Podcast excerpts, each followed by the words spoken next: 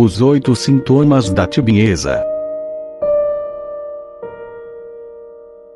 Por Monsenhor Ascânio Brandão. Os sinais da tibieza, em geral, são os oito seguintes. Primeiro sintoma: omissão fácil das práticas de piedade.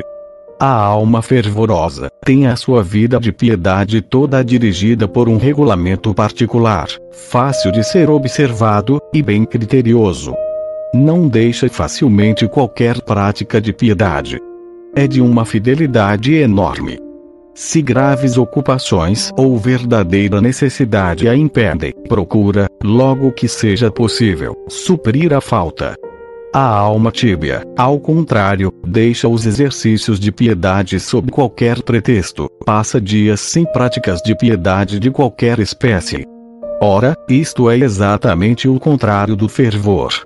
Não digo que isto prove tudo, mas prova muito, diz certo autor. Seja como for, sempre que existir tibieza, existirá este sintoma. Segundo sintoma: fazer os exercícios de piedade, com negligência. Na tibieza, também existe oração, missas, confissões, comunhões, terços, mas a rotina vai inutilizando tudo. A rotina, e a má vontade. Confissões e comunhões mal preparadas, orações com inúmeras distrações voluntárias. E o pior ainda, falta generosidade e qualquer esforço para se corrigir. Terceiro sintoma. Outro sinal de tibieza é a alma sentir-se aborrecida com o pensamento de que tudo vai mal na sua vida espiritual. Não se sente inteiramente à vontade com Deus. Não sabe exatamente onde está o mal, mas tem certeza de que tudo não está bem. É um mal-estar, um aborrecimento interior. Sem paz, o tíbio se agita inutilmente, e vai deixando o hábito do pecado venial se arraigar no coração. Este sintoma anda sempre com os dois primeiros, ou seja, com a omissão fácil das práticas de piedade e com a negligência nos exercícios de piedade. Desde que faltou generosidade numa alma, para ser fiel aos seus deveres de piedade, estas omissões e negligências acabam deixando a pessoa em um estado lamentável de tédio, diante das coisas santas, e até de Nosso Senhor. Quarto sintoma. O quarto sinal é atuar sem pureza de intenção, sem ordem e sem método. A pureza de intenção consiste em fazermos, com um fim honesto e sobrenatural, todas as ações de nossa vida, práticas de piedade, deveres de Estado, trabalhos de cada dia, ou qualquer coisa, por mínima que seja. É aquele olhar interior sempre fixo em Deus, e desviado das criaturas, tudo fazer para a glória de Deus, ver em tudo a vontade de Deus, e a ela se submeter com espírito de fé e resignação. Eis a mais pura intenção que se pode imaginar, o mais elevado princípio, e o mais perfeito ideal de uma alma fervorosa. Os santos não tinham outro motivo, nem visavam a outro fim na terra, a pureza de intenção é a varinha mágica do céu, que transforma em ouro de méritos para o céu todas as nossas boas obras. Sem ela, perdemos cada dia riquezas incomensuráveis. A alma tíbia faz tudo por amor próprio e capricho, seguindo em tudo apenas as suas inclinações naturais.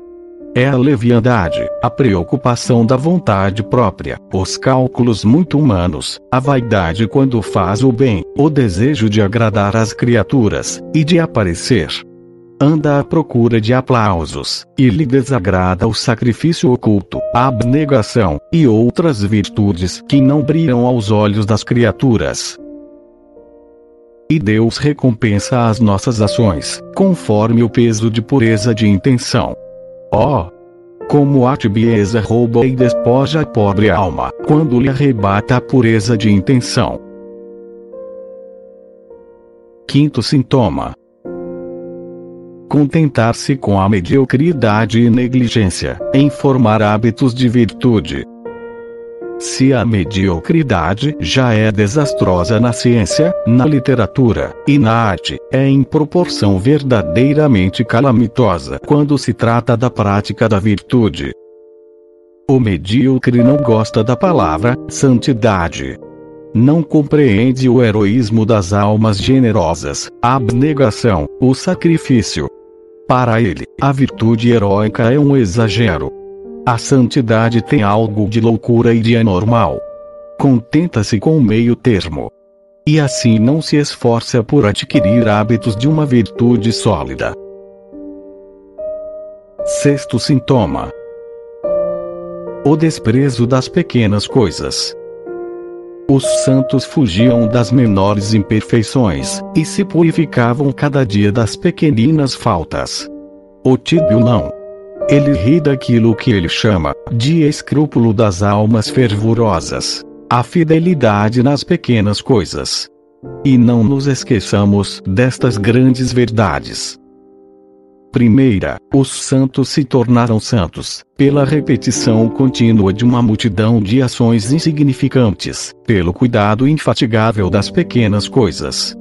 E segunda, só fizeram eles grandes coisas quando chegaram à santidade os pequenos sacrifícios ocultos, as pequenas cruzes, as pequenas virtudes, as pequenas mortificações, tudo isto a cada dia, a cada minuto, aceito com generosidade, como santifica uma alma. É o caminho fácil de Santa Teresinha, a pequenina via da infância espiritual. Que fonte riquíssima de graças!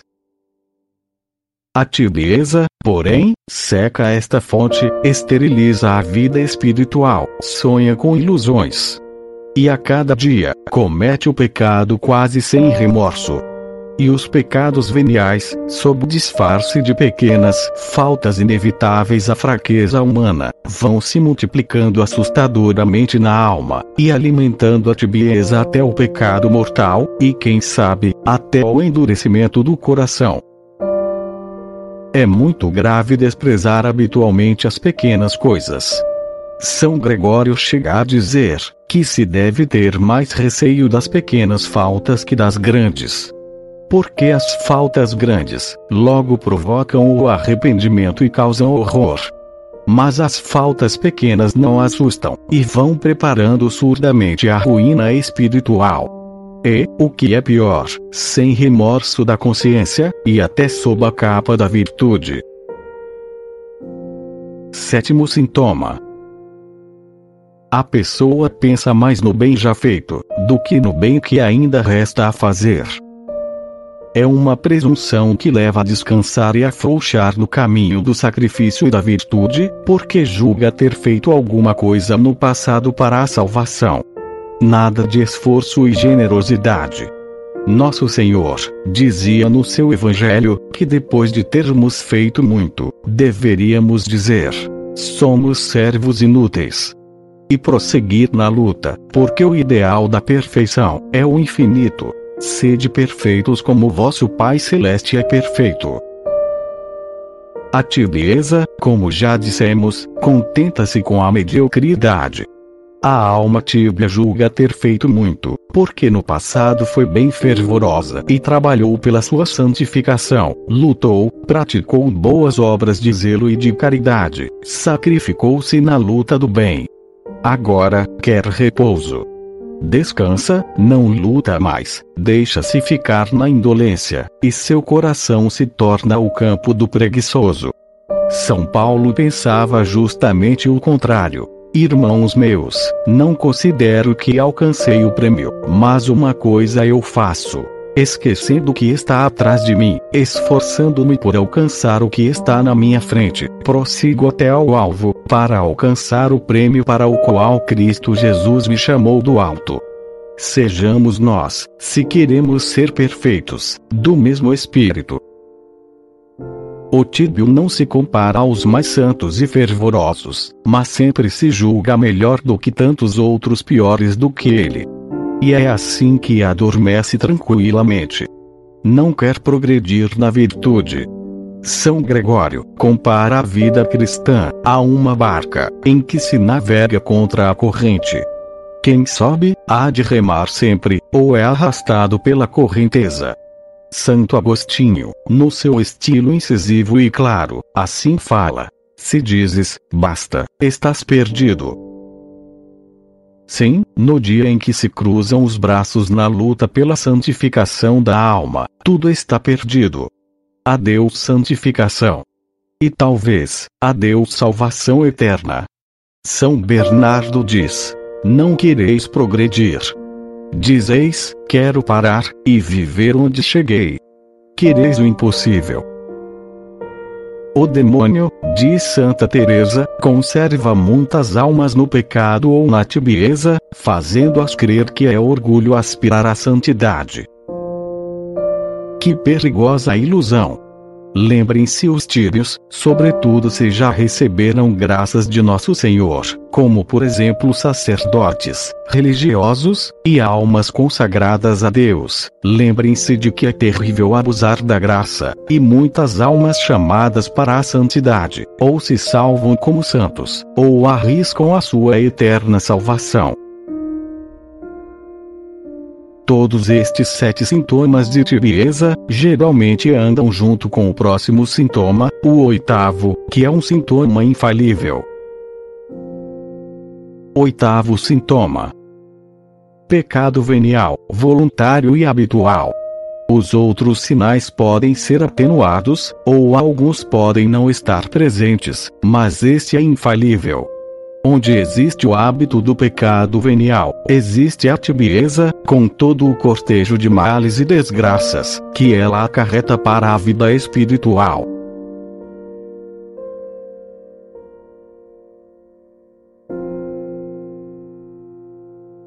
Se você deseja ouvir mais episódios, visite o site espiritualidadecatólica.com. Obrigada.